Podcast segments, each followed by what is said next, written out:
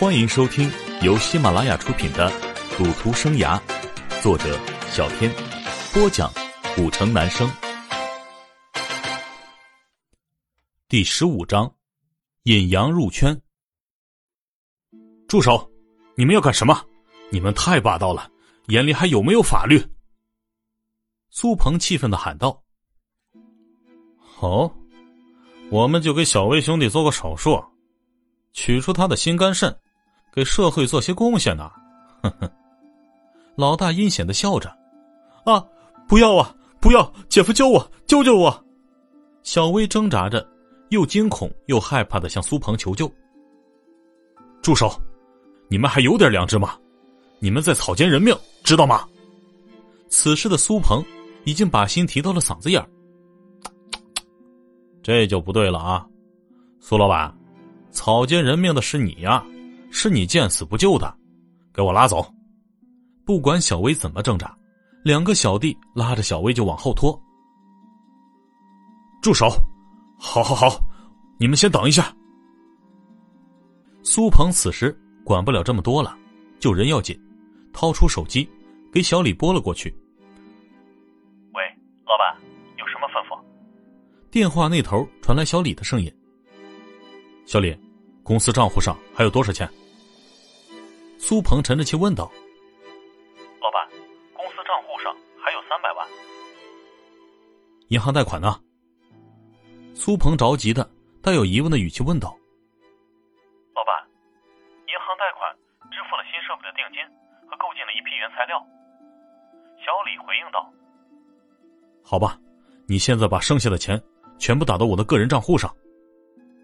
虽然不能全部还掉，但也能解决燃眉之急吧？”苏鹏无奈的说道。此时，老大、老三、老吴很是得意的笑道：“不行啊，老板，打到您的个人账户上，不光公司不能正常运转，就连您也会涉嫌非法挪用公款的。”小李非常着急的提醒苏鹏。这些事情我会处理的，现在打过来吧。听到老板坚定的语气，小吴也没有办法了。苏鹏放下手机，长舒了一口气，看向老大，镇定的说道：“就三百万。”老吴此时乘胜追击：“苏老板呀，这三百万远远不够啊！小薇的命可就在你手里。”说着，便来到了小薇面前。在小薇的肩膀上，用手弹了弹，一脸的挑衅。吴哥，吴哥，万事好商量。小薇此时非常害怕，乞求的喊着，前面阿胜被打的场面还历历在目。小薇兄弟，你的命如何，就要看看你姐夫帮不帮你了。老吴阴险狡诈的笑着说：“姐夫，姐夫，救救我！”小薇苦苦的哀求道：“